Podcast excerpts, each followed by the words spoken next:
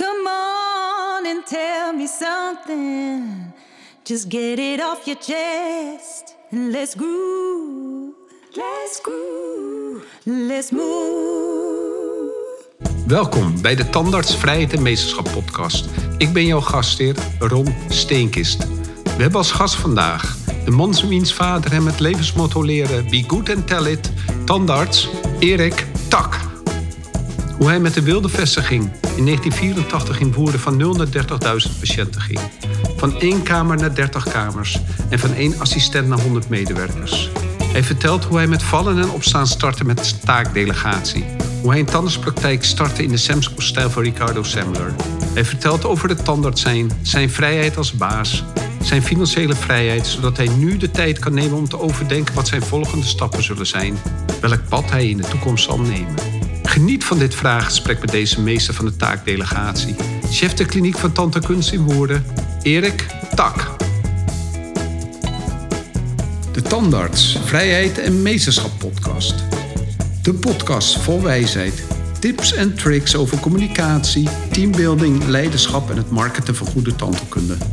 En bovenal jouw opstap tot financiële vrijheid en jouw succes. Welkom bij de Tandarts, Vrijheid en Meesterschap podcast. Het is warm, meer dan 25 graden.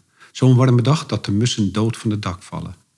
Het is 18 mei in de lente van 2003. Zo warm dat je denkt bij jezelf: waarom ga ik in hemelsnaam vergaderen in plaats van naar het strand te gaan? Het is een vrijdagmiddag en er is een bijeenkomst van onze club Big Office. Ik loop vanaf de parkeerplaats naar het kasteel, een prachtig natuurstenen opgang. Als ik in de schaduw van het gebouw kom, wordt de deur open gedaan. Het is een prachtig meisje in de blauwe bedrijfskleding met een witte blouse. Het geheel past mooi bij haar zwarte haar en lichtroze lippenstift. Ze lacht. Ik ben zeker te vroeg, zeg ik. Nee hoor, er is al iemand, antwoordt ze vriendelijk. En inderdaad, ik loop naar hem toe in de grote ridderzaal. Er staan ridders met harnassen en bijlen, versteend. Hi Erik, hoe is het? Terwijl ik zijn hand schud. Is het allemaal gelukt met jouw assistent en het maken van de composieten? Erik begint te stralen. Je kan het niet geloven, zo mooi. Ik ben zo trots op haar en op onze praktijk. Ze heeft nog nooit een vulling gelegd, alleen maar gekeken. En nu een vulling waar menig collega een puntje aan kan zuigen. In de jaren erna vertelt Erik over zijn vordering met delegatie van het vullingen leggen met de assistentes. Mijn eigen assistentes van Tante Coronella Stijn gaan bij hem op cursus, in de vorm van dagjes meelopen. Ze worden altijd gastvrij onthalen en liefdevol begeleid. Erik is mijn voorbeeld en leraar als het gaat om taakdelegatie. Protocolair, vol vertrouwen en bijsturend. Come on and tell me something. Just get it off your chest and let's groove. Let's groove. Let's move. Nou Erik, fantastisch. We zitten bij elkaar. Leuk. Ja, goed hè? Heel leuk. We kennen elkaar al, denk ik, eh, ja, sinds de begintijd van eh, Big Office. Een jaar of twintig zal Ja, het of zijn. twintig, ja. Ja. We zijn eh, in het begin heel intens met elkaar omgegaan. Hè, dat we samen de, een aantal dingen voor Big Office eh, geregeld hebben.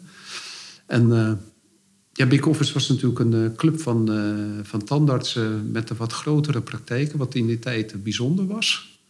En hoe was jij daar toen bijgekomen? Want toen de tijd heeft Geo dat geregeld. Hè, via de, Ja. Ik, weet, ik weet niet hoe ik erbij gekomen ben, maar ik weet wel toen ik erbij kwam... dat ik het vanaf de eerste dag fantastisch vond. Om gewoon gelijkgestemde tantes te vinden die ook ondernemend waren, dingen gingen, durfden veranderen. Dus dat was eh, fantastisch. Ik weet niet door wie ik gevraagd ben. Nee. Ja, wat, wat, wat ik toen de tijd gehoord heb, was dat het zoiets gegaan was dat eh, Geo iets wilde doen. En dat hij toen met eh Salt Bommel en met eh, Nico Bezuur van de Willemstraat... dat ze iets wilden doen en dat ze toen Famet gevraagd hebben van... jongens, kijk naar de praktijken die meer dan een miljoen omzetten. Zoiets was het. En hadden ze toen een 40 stuks of zo, eh, 40 praktijken. En die zijn toen samengekomen. Daarvan zijn er toen ja, 20 mensen dachten van... hier heb ik helemaal geen zin in. En 20 mensen dachten, heel leuk. Ja, grappig. zeg. Grappig, hè? Zoiets is, zo is Zo het is het ongeveer geweest. gegaan. Toen zijn we vaak bij elkaar geweest. Want was het eens in de zes weken, twee maanden? Ja, denk ik. Elke twee maanden kwamen we bij elkaar. Ja. Ja, daar keken we altijd erg naar uit. En de, uh, want je, je, je, had toen de tijd een groepspraktijk? Nou, ik ben begonnen, eigenlijk, het was een vrije vestiging. Misschien is dat wel leuk om te vertellen. Ja. Dat waren de donkere jaren van de, de tachtige jaren. 84 ben ik begonnen. Als een, een wilde vestiging. En de tandartsen die vonden het verschrikkelijk dat ik begon. Terwijl er een, een wachtlijst was voor tandarts. Het was heel moeilijk. Uiteindelijk ben ik terechtgekomen in Woerden, vrije vestiging. En toen ik me hier meldde, toen zeiden ze ook tegen mij... jij bent binnen een jaar failliet. Oké. Dat zeiden er zitten dat zeiden, zitten, Jij bent binnen een jaar failliet, er is geen behoefte aan tandarts in deze tijd. En dat was voor mij toen echt een reden om te... Ja, dat gaf mij de drive. Dus ik heb nooit zo'n droom gehad hè, om een grote praktijk te beginnen. Maar ik had een drive van, ik zal laten zien dat ik niet failliet ga. Dat ik een grote, goede praktijk kan maken. Ik wil de beste in de omgeving zijn. Dat was mijn drive. Ik ben toen naar een reclamebureau toegegaan. Ben een uh, reclamecampagne begonnen. Huis aan huis. Kaartjes bezorgd. S'avonds, s'nachts. Was je toen alleen? En toen was ik alleen. En toen kwam daar de krant op af. En die gingen artikelen maken van tandarts Erik Tak werft patiënten met een glimlach. Grote koppen. En de collega's die gingen daarover dan met elkaar bellen. Want die waren natuurlijk verschrikkelijk ja, boos over. dat was echt uh, dat mocht in de kerk, hè? Reclame maken. Een tandarts, een notabele die reclame maakt. Ja, en mijn schoonvader die, uh, die was arts. En die vond het ook helemaal niets. Die zei, een, een medicus doet dat niet. Dat is niet ethisch, reclame maken. Ik kom uit een gezin. Mijn vader was zakenman. En die was heel vaak in Amerika geweest. En wij hebben altijd die Amerikaanse invloed gehad. En dat was ook mijn inspiratiebron. Hij zei altijd, je moet altijd voor je klanten klaarstaan. Maar je moet ook hè, laten zien dat je er bent. Hè, dus mijn motto was altijd, be good and tell it. Hè, en niet alleen goed zijn in je vak, maar ook goed zijn voor de mensen, eh, voor je patiënten, voor je medewerkers. En laten zien dat je goed bent. Niet alleen maar vertellen, maar het ook laten zien. En dat is voor mij altijd wel een een drijvende kracht geweest, dat stukje. En je vader uh, komt uit business? Ja, die, die was uh, directeur van een Caterpillar dealer in Nederland. Die heeft eigenlijk Caterpillar hier groot gemaakt. Dus hij ging altijd elk jaar naar Amerika toe. En dan kwam hij weer met verhalen terug hoe de Amerikanen dat deden. En dat was, voor ons was dat eigenlijk ongekend hier in Nederland. Hè. De, ja, in de tandheelkunde bestond dat helemaal niet. En dat is wat ik eigenlijk vanaf de dag één geprobeerd heb. Van hoe kan ik me nou verplaatsen in wat de patiënten, de cliënten willen? dus we gingen de openingstijden werden meteen verruimd. We gingen open op zaterdag. En we deden eigenlijk alles wat we maar konden doen om het de mensen naar de zin te maken. Dat was eigenlijk de, de start en dat is altijd gebleven. Dat is draagvlak geweest voor de praktijk. Was je vader trots op je? Die vond dat geweldig. Ja? Ja, maar hij begreep dat ook, wat ik deed. Hij, hij, hij, het was tastbaar voor hem, dat hij kon zien van... hé, hey, mijn zoon, ja, die, doet daar wat, die doet daar wat mee. Hij was heel trots op. En zeker toen de praktijk ging groeien. Ja, We begonnen met nul patiënten. En toen elk jaar kwamen er zeg maar 450 bij. En uiteindelijk zijn we uitgekomen drie grote praktijken van... Ja. Uh, ja, met 25, 30.000 patiënten en uh, ja. 30 kamers. Dus, ja. Maar daar, daar, zat niet een plan achter van ik, ik, dat, dat ga ik doen. Dat is eigenlijk gewoon organisch gegroeid. En van het een kwam het ander. En ja, als ik daarop terugkijk, denk ik van ja, het is ook wel eigenlijk fantastisch uh, gegaan. Ja, dus je, je, bent aan het pionieren. En dat is allemaal heel spannend natuurlijk. Uh, je, je, hebt, uh, je hebt de universiteit gedaan. Ja. Daar heb je waarschijnlijk heel weinig... Althans, in mijn tijd, we zijn natuurlijk van het. ik ben in 82 afgestudeerd ja. toen de militaire dienst gegaan. En eigenlijk zijn ja. we in dezelfde tijd begonnen. He, dat gedoe met die, dat je geen ziekenfondscontract kreeg. En dat je eigenlijk alleen maar je particuliere patiënten kon behandelen. Want de verzekeringen ja. volgden de KNMT van, eh, of de NMT toen de tijd nog. Ja. Dus je begon eigenlijk uh, ja, alleen maar dat je voor een fee werkte. Hè? Ja. Want je, het, het gele pakket, uh, het ziekenfondspakket, ja. dat ging aan je neus voorbij natuurlijk. En uh, dan ben je begonnen, je bent pionier, je moet mensen aannemen. Hoe heb je dat toen gedaan? Wat, wat, waar heb je toen de mensen, toen je net begon, want je bent natuurlijk een broekie. Je bent blij met elke patiënt. Hoe heb je toen besloten hoe, wat voor teamleden je aan zou nemen? Nou, daar dacht ik eigenlijk nog helemaal niet aan. Ik nam een assistente aan die ik kende vanuit Hilversum. En die was getrouwd geweest met een tandarts. En die heeft toen mijn hele praktijk ingericht. Zei, okay. dat kan ik wel. Ja?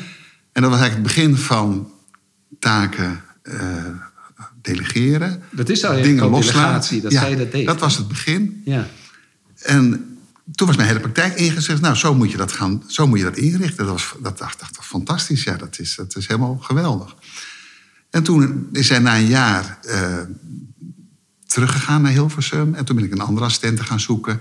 En pas na twee, drie jaar, toen de praktijk wat een beetje begon te groeien... Uh, toen dacht ik van, ik zou er eigenlijk wel een tantes bij willen hebben. En toen kwam ik bij Ingrid Nooyen, nog steeds mijn maatje. Ja. En die kwam toen bij me werken. En toen kon ik meteen ook s'avonds gaan werken en op zaterdag. En dat was eigenlijk het begin van, van een hele grote praktijk. Ja. En uh, het is natuurlijk heel spannend om. Uh, Ingrid is in wanneer erbij gekomen? In 88. 88. En is dat, heb je daar heel erg naar toen naar je associé lopen zoeken? Of werd nee. dat in je schoot geworpen? ja, het werd in mijn schoot geworpen. En in het begin had ik wel dat ik dacht, hoe, hoe kan ik dat nou controleren? Dus ik was toen nog veel meer in de controle van als iemand wat doet bij me, dan moet ik uh, zien wat ze doet. Dus s'avonds ging ik terug naar de praktijk. Als ze weg was, ging alle kaarten langslopen, kijken van is het goed ingevuld? Zijn de behandelingen goed gedaan? Alle röntgenfoto's. En dat heb ik zelf moeten leren om, om dat soort dingen ook gewoon los te laten. Dat je op een gegeven moment vertrouwen krijgt. En dan ga je boeken lezen. En toen was het eerste boek wat ik las, wat me heel wat mij heel veel verder gebracht heeft, was eigenlijk het boek van uh, Ricardo Semler, Semco-stijl. Ja. En toen dacht ik, ja, het kan eigenlijk. Je moet mensen, mensen die zelf in staat zijn thuis hun hele huishouden te runnen, ja, die moet je ook gewoon in zo'n praktijk de kans geven om de dingen te doen zoals ze het zelf willen. En toen zijn die ideeën gevormd van, je moet wel een soort matrix maken, je moet een route maken, je moet, je moet beschrijven hoe je de dingen wil. En dan moet je de mensen ook gewoon de kans geven om, ja, om zichzelf te ontwikkelen. Ja. Want het is natuurlijk wel bijzonder dat als je iemand aanneemt, dat uh, in het begin neem je natuurlijk zo iemand bij de hand. En, Ja. hè, maar daarna ontwikkelt iemand zich heel snel. En jij moet dus ongelooflijk goed in relaties zijn. Je hebt al heel lang een relatie met je vrouw. Hè? Ja, dat klopt. En, eh, en eh, je hebt dus ook heel lang. Je bent dus een on- waarschijnlijk een ontzettend loyaal mens. Hè? Dus je, dat je mensen de vrijheid geeft en dat je dus weinig manipu- manipulatief bent, denk ik. In het begin ben je aan het controleren. Eh, je controleert je assistenten, waarschijnlijk ook je mondhygiënistes, je techniker en eh, dan je, je nieuwe collega. En op wat voor moment, je hebt het boek van Semler gelezen, hè, die, Ja. die, die voor vrije, Ja. ja, de- Braziliaan die voor, voor, ja, die voor bedrijven is waar mensen in kleine eenheden werken. Ja.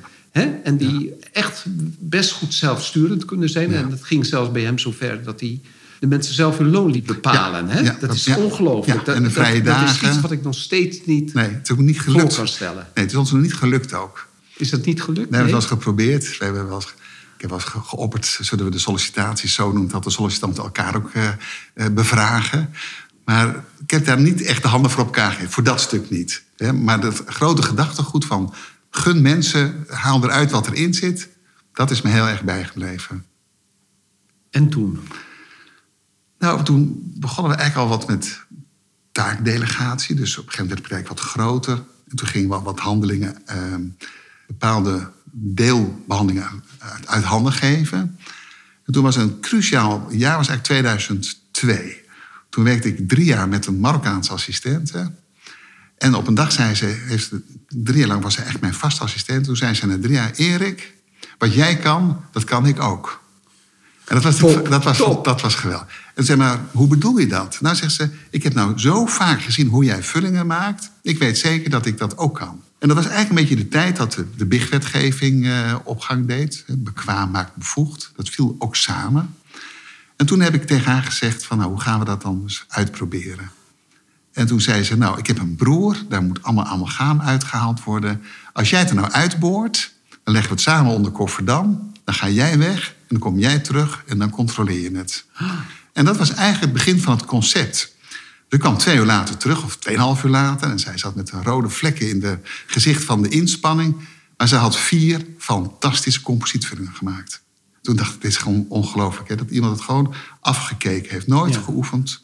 Nou, dat is het begin geweest van een verregaande taakdelegatie.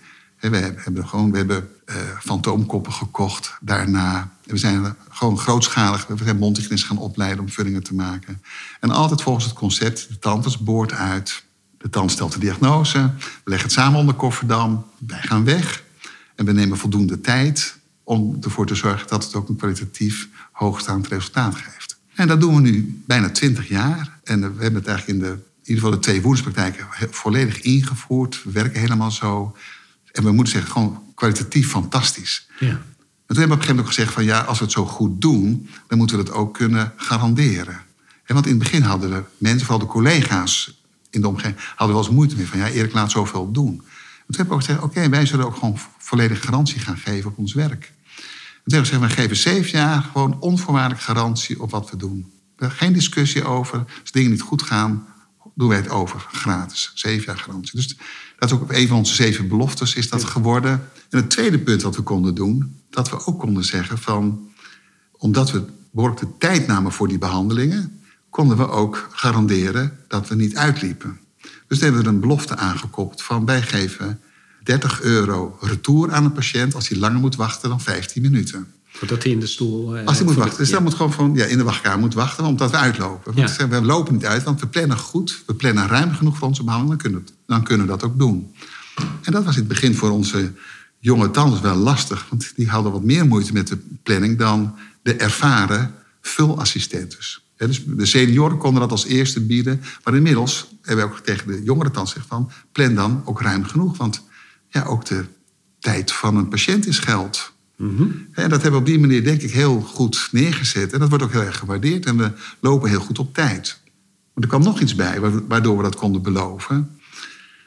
En dan moet ik iets vertellen eigenlijk over... eh, een van mijn eh, inspiratiebronnen was Charles Strong. Ja. Jij kent hem. Ja.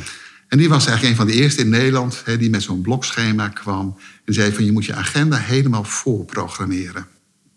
Maar die had een concept bedacht waarbij de tandarts onvoorstelbaar hard moest werken. En ik heb dat een tijd gedaan. En dat is het later zeg maar, het PRISM-concept geworden. En werkt hij dan op twee of drie stoelen? Ja, dat was meteen het begin van het meerkamerconcept. Ja, maar deed je drie ja, of twee? Ik had, ik had eh, toen drie stoelen. Ja.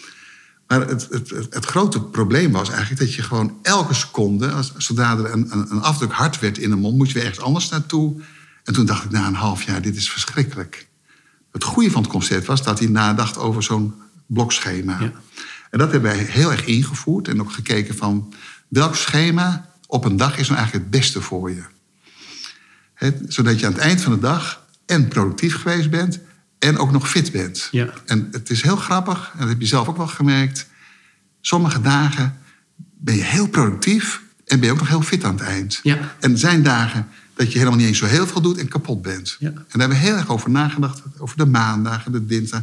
En dat hebben we constant zitten fine-tunen van hoe ziet nou de ideale dag eruit. Het concept van Charleston hebben we dus heel snel veranderd. En toen hebben we gezegd, nou die verregaande taakdelegatie, daar zit de sleutel.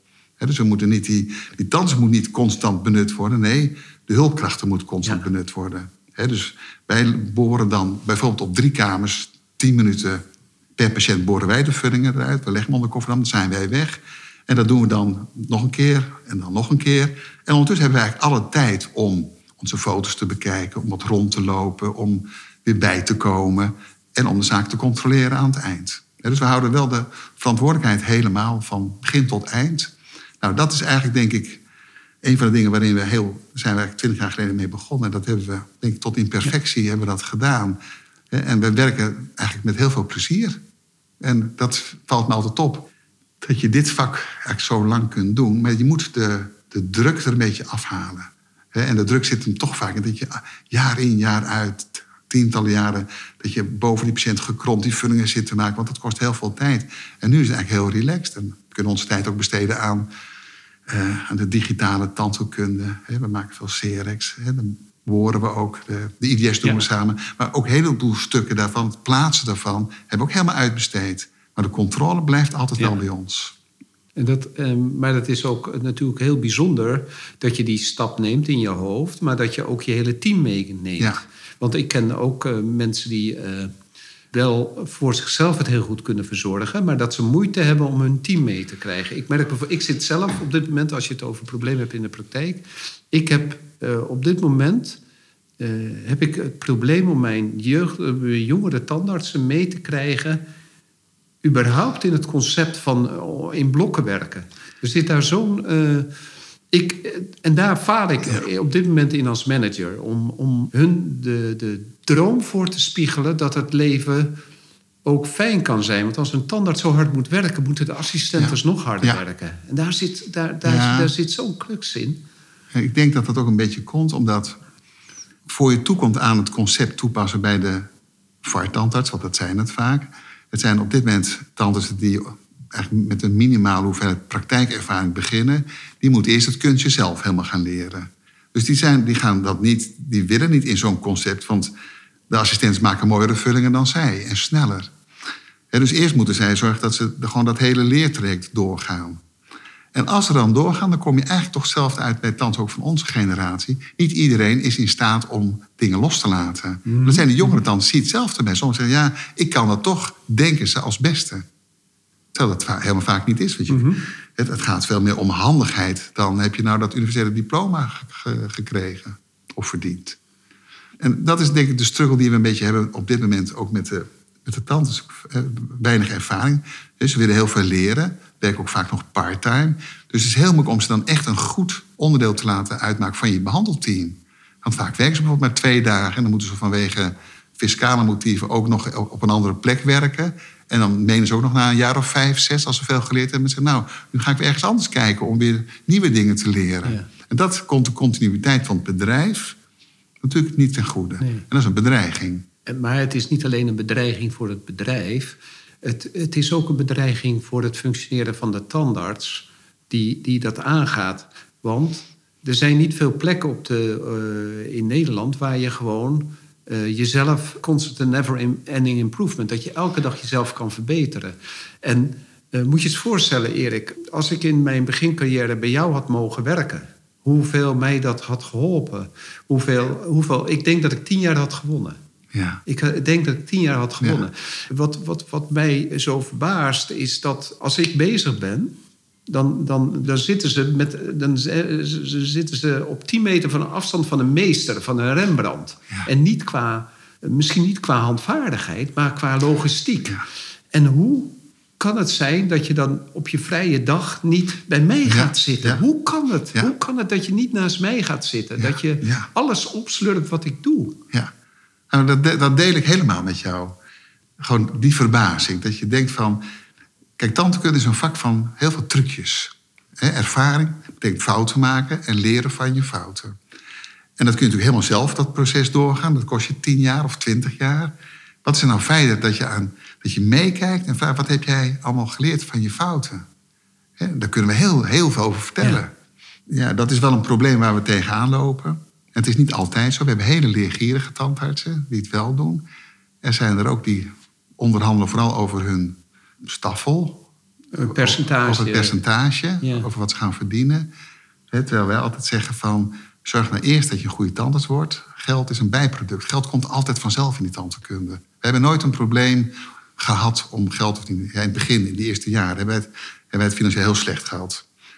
geen armoede, maar we konden niks. Maar uiteindelijk is tandkunde altijd een, toch een ja, vak geweest waar je prima boterham in kan verdienen. Maar je moet het niet najagen, vind ik. Neem de tijd voor de dingen. Neem de tijd.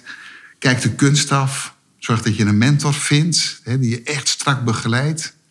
Hè, dan word je zoveel sneller een goede tandarts. Waardoor je ook zoveel sneller mooie dingen maakt. En ook weer geld verdient. Ja. Het is een investering in de, in de toekomst. Nee, die Amerikanen zeggen altijd... Uh, dollars zijn een bijproduct van goede tandheelkunde. Precies. Zorg dat je logistiek goed is, de kwaliteit goed is en dan komen de dollars vanzelf. Dat, is, dat is niet het item. Nee. Dat is niet het item. Want dat is het mooie van ons vak natuurlijk. I have a dream. Je begon niet met tandheelkunde als een droom. Wat was je droom als kind? Ik wilde altijd directeur worden. Directeur? Ja, heel, heel dikke deur. Ja, ja, dikke deur. dikke deur. en ik weet nog goed, ik kwam toen in... Uh, ik kreeg verkeerd met Willemien. En toen kwam ik bij haar thuis. En haar vader was uh, huisarts geweest. Hij was toen directeur geworden van een uh, verpleeghuis. En die zei tegen mij: Erik, jij wil directeur worden. Waarom? Ik zei: Nou, dan ben ik eigen baas. Dan kan ik de dingen doen die ik belangrijk vind. En toen zei hij tegen mij: Heb je wel eens toegelaten het idee dat er misschien iemand boven jou komt te staan. En dat je helemaal die functie niet krijgt? Oké. En toen dacht ik: Daar moet ik niet aan denken. Dat was het eerste dat ik dacht van... het is dus helemaal niet vanzelfsprekend. Ik dacht, mijn vader is directeur, ik word ook directeur. Ik kan de dingen doen. En toen ben ik gaan nadenken. En toen zei hij ook van... Jij bent handig met je handen. Ik knutselde heel veel. Uh, je wil eigen baas zijn. Je hebt wel eens gesproken over economie gaan studeren. Zeg, heb je wel eens aan tandheelkunde gedacht? Dat zei de vader dat van zei de vader van Willemien. En door haar ben ik tandarts geworden. dat is eigenlijk heel grappig. Door je droomvrouw ben jij Ja, tandarts geworden. precies. Dat, was, ja.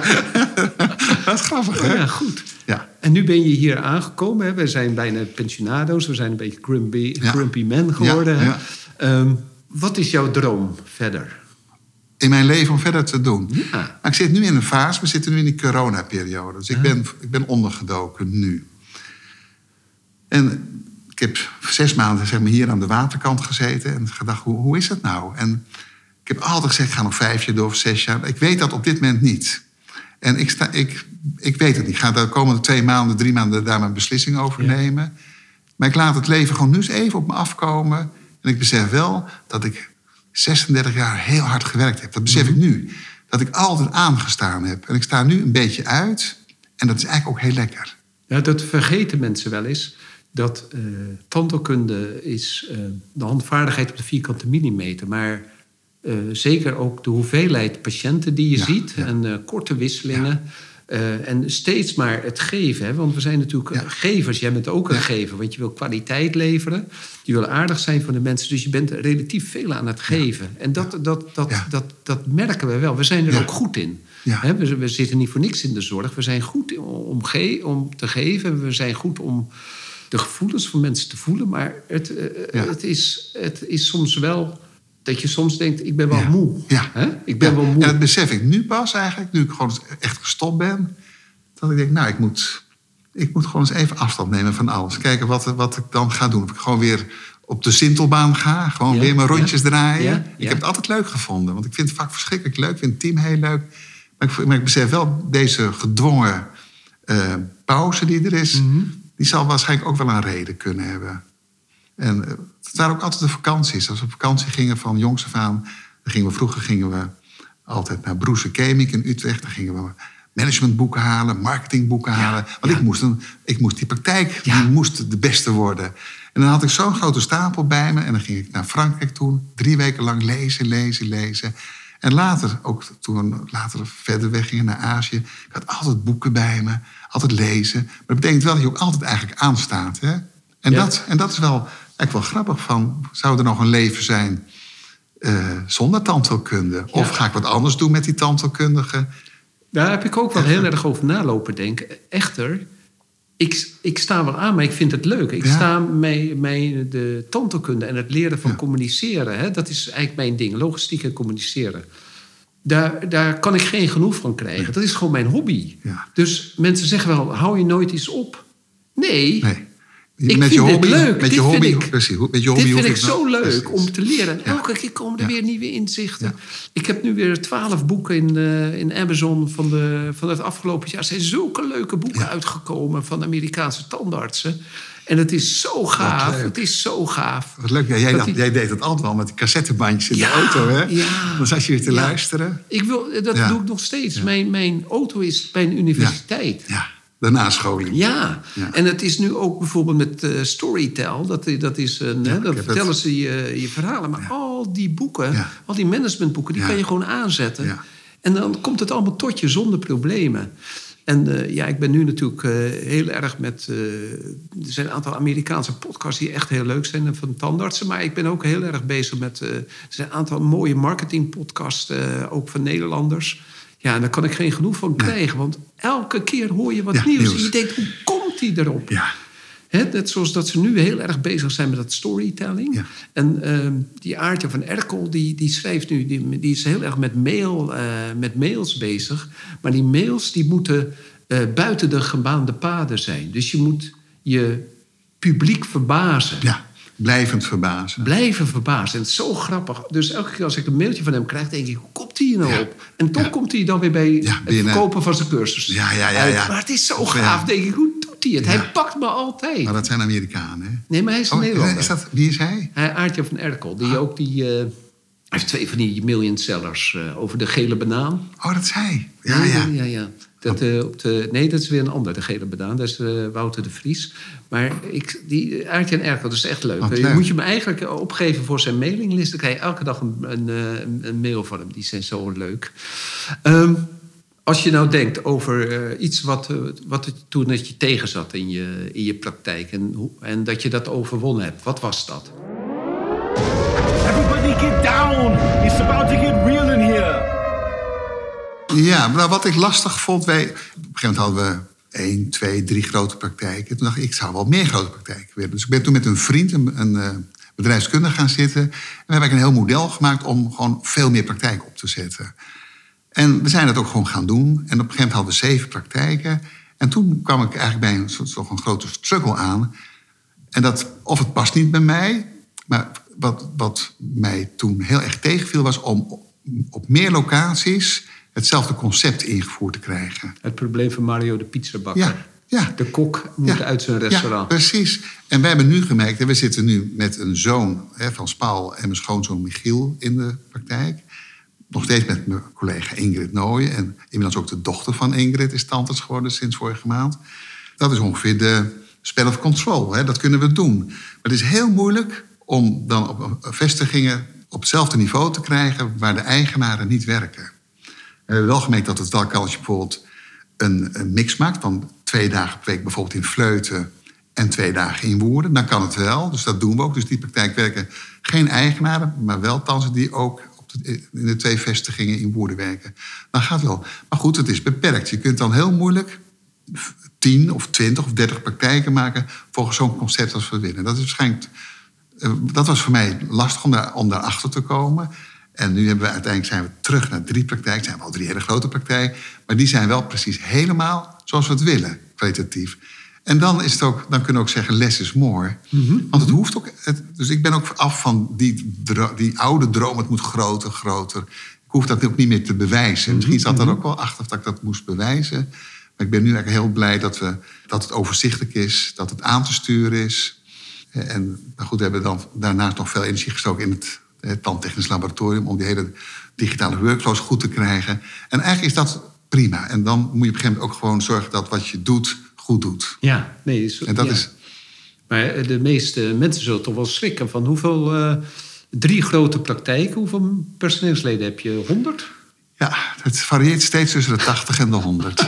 maar dat komt ook omdat er veel par- part-timers tussen zitten. En we hebben 24 tandartsen werken.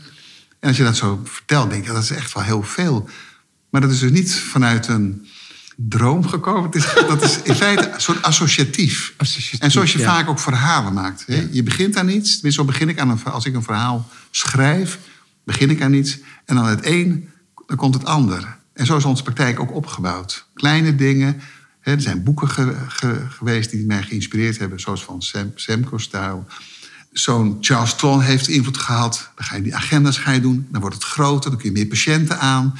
En dan ga je met die marketing ga je verder. En op een gegeven moment staat er gewoon een, een, bedrijf. En dat is natuurlijk het leuke van de tandheelkunde. Dat je dan ook al die ideeën over hoe je een bedrijf moet runnen... dat je al die ideeën kwijt kunt. Dat is het leukste van tandheelkunde.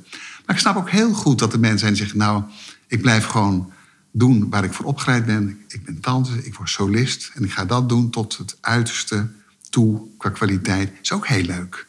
Maar ik vond het leuk om toch dat stuk te doen. En wij zijn toen ook door zo'n fase heen gegaan tot de praktijk. Toen, toen onze praktijk zeg maar 30 personeelsleden had... toen deden Ingrid en ik alles samen. En dan kom je wel, loop je aan tegen bepaalde grenzen. Want je wil en je vak doen en je wil niet terug in uren. En toen was het heel druk. Dan moest je met iedereen moest je gesprekken gaan voeren. Ja, ja, en toen dacht ik, dat vind ik eigenlijk ook niet leuk om dat te blijven doen. Mhm, En voor mij was het heel fijn dat op een gegeven moment... jongens, we gaan nou de slag maken, we gaan echt groter. En nu we die drie grote praktijken hebben... Hè, nou goed, dat is toevallig dan Willemien... die hè, ooit bij de VU zat, hele andere dingen deed... die voert dan de directie... en die zorgt met haar personeelsmanagement ervoor... dat die gesprekken gevoerd worden... en dat, dat- dat de certificering in orde is. Al dat soort al die dingen. Dus ik ben eigenlijk alleen nog maar terug naar... waar ik mee begon, als tandarts werken. En dat is ook heel leuk.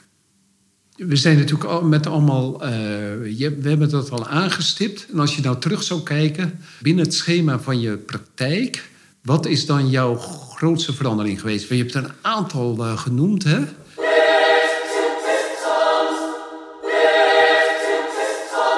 Ik denk dat, nou ja, er zijn een aantal dingen. De agendablokken, Mhm. dat is een hele belangrijke. De spoed apart, dat is een hele. Dat- is een van de belangrijkste dingen geweest. De spoed uit, het, uit de agenda halen. Vroeger dan ging de telefoon en dan nam de balie op. En dan belde iemand op, ik heb een klacht. En dan moest ingeschat worden aan de balie hoeveel tijd dat ging kosten. Was, en dan kwam zo iemand, nou dan was die kies gebroken, kon eruit. Het was een korte behandeling. Of het werd een endo, dan was het wel minstens een half uur start. Dus altijd was dat, of er was een stuk van die kies afgebroken. En dan kwam de patiënt en dacht, ja, daar kan ik niks meer mee. Dan moeten we een kroon opmaken, daar moest de patiënt over nadenken. Dus vroeger, toen de spoed tussendoor kwam, hadden we altijd problemen met die agenda. En toen hebben we gezegd, wij doen dat niet meer. We gaan zorgen dat we een hele goede agendaplanning hebben. Begin om half acht tot half vier. En we hebben om half vier tot half vijf... hebben we gewoon op de meeste kamers spoed. Dat kun je nog kiezen of dat drie kamers is... of vier of vijf of zes of zeven. En iedereen die om half vier komt... die komen dus eigenlijk weer in die ouderwetse spoedspreekuur setting terecht. En dat was mijn enorme stap om weer terug te gaan daarna... Maar het is mijn grootste zegening geworden. Want om half, de een was om vijf voor half vier klaar. En de andere, daar werd een wortelkanaalbehandeling gestart. En die, was, die duurde tot half vijf. En op de andere kamers ging het gewoon door. En zo rond tien over vier, dan waren we zo ongeveer klaar met, eh, met alles. En het grootste voordeel was dat de agenda's die daarvoor zaten... dat die waren eigenlijk allemaal gered. Alles op tijd werken. En, En dat, de patiënt wordt op tijd behandeld. altijd. En dat is denk ik, dat ik gewoon dat het heeft lang geduurd eh, voordat ik dat ontdekt had. Maar dit is heel belangrijk geweest voor, voor- om, om een hele goede agendaplanning te hebben. Het, het zit me al jaren in mijn hoofd. Je hebt het een keer verteld, want Ja. je vertelde ook... ik zorg altijd dat ik tien scherpe boordjes bij me Ja. heb. Altijd op zak. Ja, altijd, op zak. Altijd. Dus dan, Ja. als ik geen gezeur Ja. met... eh, Nooit met bot ding, dingen mogen niet tegenzitten. Nee. Dus alles wat je kunt beïnvloeden, zorg ervoor dat dat optimaal is. En maximaal zelfs. Maar ik denk dat spoed uit je agenda halen, dat dat het allerbelangrijkste is. Ja. Of, of moet iets zijn van een, iets ernstigs wat echt tussendoor moet komen. Maar dat komt één keer per jaar Ja. voor. Dat Ja. iemand, maar normaal kunnen we dat altijd doen. Dus dat is bij ons echt een systeemverandering. De- Die agendablok hebben we het over gehad. Taakdelegatie, ver doorgevoerd. Heel belangrijk voor onze praktijk. En voor ons werkplezier. Maar ook voor het werkplezier van de medewerkers. Want onze assistenten blijven... We hebben heel veel assistenten die al 20 jaar bij ons zitten. 25 jaar. Zelfs nu 31 jaar. Hè, En waarom? Omdat ze krijgen te mogen doen waar ze goed in zijn. Wat ze leuk vinden. Elke dag weer. Ja. Dus ook zij kunnen elke dag hun hobby uitvoeren. En dat is natuurlijk vreselijk leuk. Dus ik geloof erg in het concept. En wij werken bijvoorbeeld, als wij controles doen, hè, dan duren doen we in principe op vier kamers, sommige op drie. Dat zijn altijd controles van 20 of 30 minuten. En wij komen de afstanden, zeg maar vijf minuten of zeven halve minuut, afhankelijk van de tijd, komen wij binnen. En ook dat is altijd een, een setting van samen. Want de assistent heeft al heel veel dingen gedaan en gezien en opgeschreven. Met de patiënt al gesproken. En als wij dan binnenkomen, dan vraag ik altijd een samenvatting. En dan wordt het nog een keer samengevat. Hè, voor- het oog van de patiënt. Van, nou, wat is er eigenlijk aan de hand? En dan wordt het dus het groepsgesprek. En de patiënt staat centraal. Dat vindt hij heerlijk, want er wordt over, Ja. over hem gesproken. En dan heb je ook, omdat je met twee anderen erbij bent... kun je ook met elkaar vragen... en, en wat gaat er nou gebeuren? Waar, waar heeft u voor gekozen? Wat, wat wilt u? Welke kant wilt u op?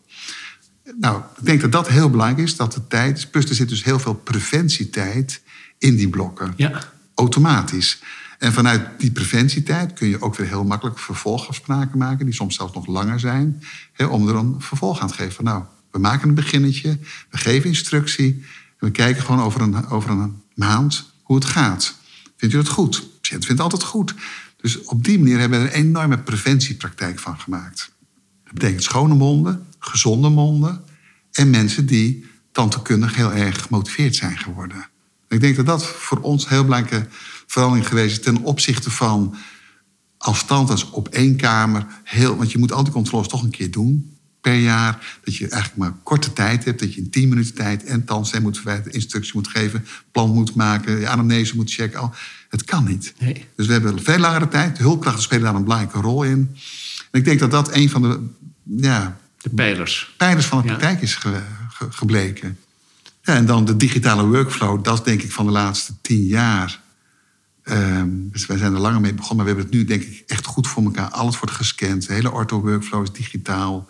Kronen, bruggen, protheses nu ook helemaal digitaal. En dat geeft ons heel veel plezier. En dat, eh, dat doen vooral Frans Paul en Michiel. De, die hebben dat zeg maar, vooral geïnitieerd, dat stuk. En eh, we hebben twee, drie fulltime tandtechnici werken voor onze praktijk. En die doen het met heel veel plezier. Ja. En voor de patiënt is het fantastisch dat op dezelfde dag meestal het meeste werk klaar is. En dat het prachtig is om te zien, Ja. dat het goed past. Dus die, die digitale workflow is eigenlijk ook heel leuk. Dus dat is de, de laatste pijler die we er eigenlijk aan toegevoegd hebben. Ontzettend gaaf. De zeven zwoele vragen. Welk boek ligt er op jouw nachtkastje? Ik ben op dit moment bezig met eh, Mr. Amazon. En dat is erg, is erg inspirerend om het verhaal eh, van Bezos te- lezen... van online boekhandelaar naar, de grootste, naar het grootste warenhuis van de wereld. Ontzettend inspirerende, inspirerende man. Echt een boek vind ik die... Dat moet je gelezen hebben, Ja. want het is inspirerend. Ik heb het nog niet gelezen. Ik ga het doen. Het is echt, echt een fantastisch boek. En welk boek zou je elke jonge tandarts aanraden... wat jou ook gevormd heeft? Nou, sowieso Ricardo Semler, Ja. Semper-stijl. Louis Kaufman, voor ons ontzettend belangrijk geweest. Oplossingsgericht management, simpel werkt het best, zo heet het. Dat heeft me zo ertoe gebracht om, ook het, ons, heel, ons heel preventieprogramma... om alles oplossingsgericht te brengen. En dus altijd hè, wat gaat al goed? Wat gaat goed? Wat kan beter? In de tandheelkunde heb je heel vaak, en dat zie je bij de mondhygiëne, heel vaak dat ze de, de zere vinger leggen op wat niet goed gaat. Ach, ik zie bloedend tandvlees. Ach, ik zie plak. En patiënten ervaren het ook vaak als bestraffend. Die vinden dat verschrikkelijk. Om alles Ja. op hun kop te krijgen. En soms zeggen ze, ik ben geen klein kind. Dus we hebben lang geleden hebben we dat oplossingsgerichte stuk door Louis Kaufman eigenlijk ingevoerd in de praktijk. We hebben schaalvragen ingevoerd. Hè, wat, op de schaal van 0 tot wat vindt u ervan? Hebben dus heel erg de verantwoordelijkheid bij de patiënt gelegd. Heel erg nagedacht van, is iets een probleem of een beperking? Is er een hulpvraag? Hè, dat hoort ook heel erg bij het oplossingsgerichte. Is er een werkbare hulpvraag? Dat is nog wat anders. En daarna is de patiënt in staat gebruik te maken van zijn hulpmiddelen. En bij dat stuk staan we eigenlijk heel erg stil. Oplossingsgericht, het geeft een hele positieve houding, ook naar de assistenten in de opleiding. Ja. Van wat doe je al goed? Wat, wat, kun je, wat, wat kun je al goed? En er zijn nog vier dingen in dit verband die ik van, van belang zijn. Als iets niet werkt, stop er dan mee. En dat klinkt eigenlijk heel simpel, maar wij doen het heel vaak in de tand. Dat dingen doen en eigenlijk werken ze helemaal niet goed. Of in de communicatie naar patiënten, dat ze toch niet doen wat we willen. Dus als iets niet werkt, stop er dan mee. Als iets niet werkt, doe dan wat anders. En probeer dat dan ook, wat anders te doen. En als iets werkt, doe er dan meer van. Dat is ook een, een, een mooie. En als iets werkt, leer het dan aan een ander of van een ander. Nou, dat zijn denk ik de, de, in de communicatie van, van de afgelopen tien jaar... denk ik de belangrijkste wijzigingen die we ingevoerd hebben. En daardoor krijg je een hele positieve communicatie naar je personeel toe... en naar je patiënten toe. Dat, dat stuk is oplossing. Dus ik zou En is dat uit, boek van, uit het boek van Ja, Kaufman? dit komt, als je Louis Kaufman leest, dan ga je dit helemaal Ja. jezelf heel erg eigen maken. Dus dat is heel goed. Nou, een boek wat iedereen gelezen moet hebben, is eigenlijk eh, van Stephen Covey. De zeven eigenschappen van effectief leiderschap. En er zijn een aantal dingen bij die. Er zit al- altijd iets bij wat je aanspreekt. En wat voor mij heel erg aansprak was de laatste van de zeven. Dat was houd de zaag scherp. En dat is het beste punt in onze praktijk. Van ga op tijd, ga regelmatig met vakantie. En dat heeft heel veel voordelen. Dat je niet alleen maar door blijft zagen met die botte zaag. En zegt van jongens, ik kan niet stoppen met zagen. Ik heb te druk. Ik, ben, ik te druk om die zaag te gaan slijpen. Stop op tijd. En ga dan ook werken aan de zaak in plaats van in de zaak. Het grappige is, is dat eh, is voor mij een hele belangrijke zin geweest. Het is ook een beetje een Amerikaans spreekwoord. Ehm, ik was op een gegeven moment naar Barnes geweest en ik was totaal vastgelopen. Want ik, ik ging alles implementeren wat hij zei. En ik was de rolschaatsende tandarts opeens. En de assistenten dachten dat ik gek geworden was. en toen kwam eh, eh, Mark van Wingaarden kwam op een gegeven moment bij mij langs. En die zei, jongen, pak dat boekje nog eens. Dus, volgens mij heeft Barnes wat eh, opgeschreven in een boek voor jou. En ik heb dat eh, boek gepakt en dan zegt hij inderdaad... als je een eik om wil hakken... begin eerst met het, eh, het eh, Scherp maken van je, Ja. van je bijl. En vanaf dat moment zijn we toen naar, naar Barnes gegaan. Maar dat is dus voor mij een essentiële Ja. strofe voor mijn leven. Dit is echt, is wel grappig dat het dus ook voor jou... pre- precies, echt eh, heel bijzonder. eh, wel grappig dat het zo... Ja. Zonder dat we het wisten van elkaar, dat het zo overeenkomt. Grappig. Ja. Voor mij is het ook belangrijk geweest. Ik ben een fase, ben ik heel veel in Gent geweest. Aha, op de en ben psychotherapeut in een praktijk. Ja? En dat is eigenlijk helemaal niets voor mij om in een groep te zitten van 10, 15 man. Dan zat ik met allemaal Belgische mensen. Ja? En Nant Cuvier die is ehm, ook schrijver. Die heeft een aantal boeken geschreven. En een van de boeken heet Omgaan met zichzelf en met elkaar. En leven in verbondenheid. En ik heb daar eigenlijk, ik denk dat ik daar 15 weekends geweest ben. eh, rondom deze thema's hebben we gesproken met elkaar. En daar heb ik toch wel heel erg geleerd om ja, verbonden te zijn met anderen. Te luisteren, mezelf te geven, kwetsbaar te zijn. En ik vond dat altijd heel moeilijk eh, om, om, het, om me in die diepste gevoelens te uiten. En in de praktijk is dat natuurlijk toch belangrijk dat je ook gewoon je plekje, dat je de andere mensen hoort, maar dat je ook jezelf kunt laten zien. Dat je durft te laten zien. En in het begin, het waren vaak ook psychodrama-rollen die je dan moest spelen. En dan werd ik altijd uitgekozen als Nederlander. Als er dan een boze vader moest worden uitgebeeld, dan werd ik gekozen omdat, ik, omdat ik Nederlander was. Ik vond het verschrikkelijk, want ik voelde me ook nooit zo, maar ik heb dat wel toen gedaan. En gaandeweg heb ik ook wel geleerd om, om daarmee te leren omgaan. En om gewoon eh, kwetsbaar te durven zijn. En dat je dan eigenlijk niet zwak bent, maar eigenlijk ook heel sterk. Als je, En ik heb daar als voor je de- kwetsbaar of als je boos bent? In beide, eh, eigenlijk in beide gevallen. Dus ook als je boos bent, dat je daar ook over praat. Maar in elke rol, want op een gegeven moment ook als, als boze vader... werd je op een gegeven moment ook weer vanaf de andere kant bekeken. Hè, dan, dan kwam het rollenspel wisselde om... en dan ging je als weer als, als gekwetst kind naar die boze vader kijken. Van hoe keek je daar dan naar? Dus je had van die rolwisselingen. Nou, dat was echt bijzonder ja, belangrijk eigenlijk. Hè? Ook voor mijn praktijkleven. Dus ik zou ook die tip aan mensen geven. Werk ook aan jezelf. Werk de thema's uit hè, die niet helemaal lekker zitten. Dat is ook een onderdeel van je leiderschapsrol. hè? Ja, precies. Het hoort er gewoon Het bij. is gewoon leiderschap. Ja, ja. Ho- Ja. ja. En zoek het. Hè. Zoek, het kan ook dichterbij. Maar ik vond het heerlijk om dat in Gent te doen. Dan was ik weg, dan had, dan had ik een hotel. Dan kon ik s'avonds op mijn kamer zitten, kon ik erover nadenken. Dan sliep ik er. Ik heb daar fantastische... Een ontzettend mooie gift naar jezelf toe. Ja, dat was, Ja, dat is een mooie gift. Ja. Ja, dus deze boeken, die, die ik noemde het, of, of mensen, die zijn voor mij van belang geweest. En dan natuurlijk nog de eh, Dental Economics. Ik moet niet vergeten, Dat eh, tijdschrift. Ja, fantastisch tijdschrift. Ja. Want dat was Gratis, hè? gratis. Ongelooflijk. Dental met zoveel pareltjes erin. En adviezen. En ja, het is erg Amerikaans. En, maar dat is, vind ik, een pre. En wij hoeven niet alles over te nemen zoals ze het in Amerika doen. Maar de best of. Het is de beste of precies. En ik, die heeft me 30 jaar geleden had, je het tijdschrift al, heeft me ook veel gebracht.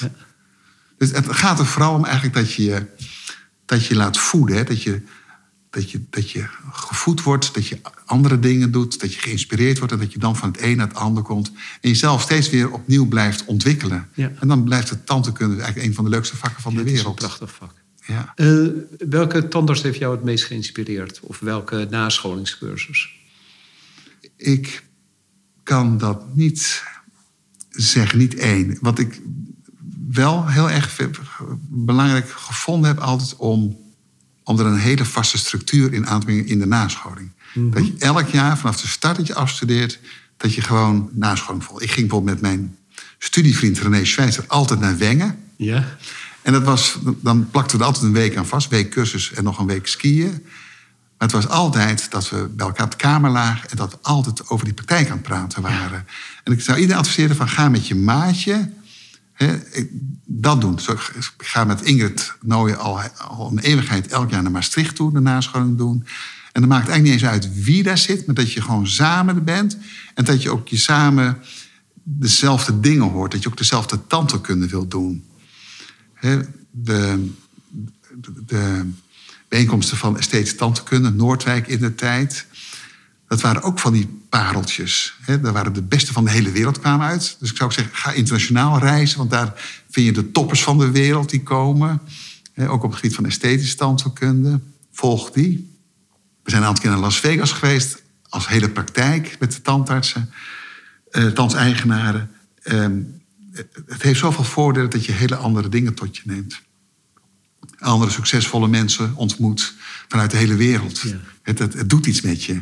Het zijn natuurlijk altijd weer de bijzondere mensen, of de, de, de, 15 procent uh, mensen die het meest geïnteresseerd zijn in een vak, die daar weer komen. Hè? Dus er, er, hangt ook altijd een beetje een gewijde sfeer, vind ik. Van mensen die graag willen. Ja, want die zijn er. Ja, die zijn er. Ja, ja. ja dat is uh, heel opvallend. Dus ga, dat, dat heeft ook met die zagen te maken, scherp houden. van zorg ervoor dat je elk jaar dat doet, jaar in jaar. Want het is heel verleidelijk om niet op cursus te gaan, alleen maar door te werken. Door te werken. En veel collega's doen dat, zie ik. Dan denk ik, zonde. Zonde. En dan, kom je eens later tegen en dan werk je nog net als tien jaar geleden. En dat is verschrikkelijk. Ik ben ooit in het, bij een tans geweest. En die zat tien jaar voor zijn pensioen. Die zei, Erik, ik hoef nog tien jaar. Toen dacht ik, tien jaar. En toen op de dag dat hij stopte... toen was ik voorzitter van de kring. Toen had ik een groot fles champagne gekocht. Ging om vijf uur naar hem toe. Maar toen was hij al weg. Er stond een grote container stond er in zijn tuin. En alles was al in de container aan het gaan. Dus die man heeft daar zo naar verlangd, heeft het geregeld. En dat was voor mij altijd wel een voorbeeld van... dat was een praktijk waar ook 30 jaar lang niets aan veranderd was. Dan, dan ben je eigenlijk al 20 jaar dood hè, in je vak. Dat, dat gaat me nooit... je leven, hè? Want het is, je leven. Je slaapt en dan heb je nog je acht uur werk. Ja. En dan je serie misschien. Het laatste, Erik. De drie adviezen voor jonge tandartsen. Um, Neem de tijd voor je behandelingen. Neem de tijd. Kijk de kunst af. Echt de kunst afkijken. Plan nascholing in. Zorg voor een betrokken mentor. We hebben het eerder gehad. Dat is denk ik heel belangrijk. En geld is een bijproduct. Ik denk dat dit samengevat is wat we ook eerder bespraken. Maar dit zijn denk ik de allerbelangrijkste adviezen. Erik, fantastisch. Je hebt een mooi college gegeven. je hebt het echt goed gedaan, dankjewel. Ik heb vandaag weer, uh, weer geleerd. En ik... Uh, ik zal er weer voor zorgen dat ik de scherpe boordjes heb. En ik ga nog een keer kijken naar onze pijnklachten. Want pijnklachten zorgen ook dat je schema in elkaar gegooid wordt. En als je die inderdaad gewoon met z'n allen... Hè, want dat, dat was het mooie, hè? jullie deden het met z'n allen. We doen het met z'n allen. Dat het ook een bepaalde saamhorigheid geeft in de praktijk. Leuk. Nou, ik vond het heel rond. Ik vond het heel leuk om met jou weer te praten. want jij hebt mij ook altijd geïnspireerd. Altijd met je enthousiasme, met je nieuwe ideeën, met openstaan. dus het is wederzijds dit. Oké. Leuk, dankjewel.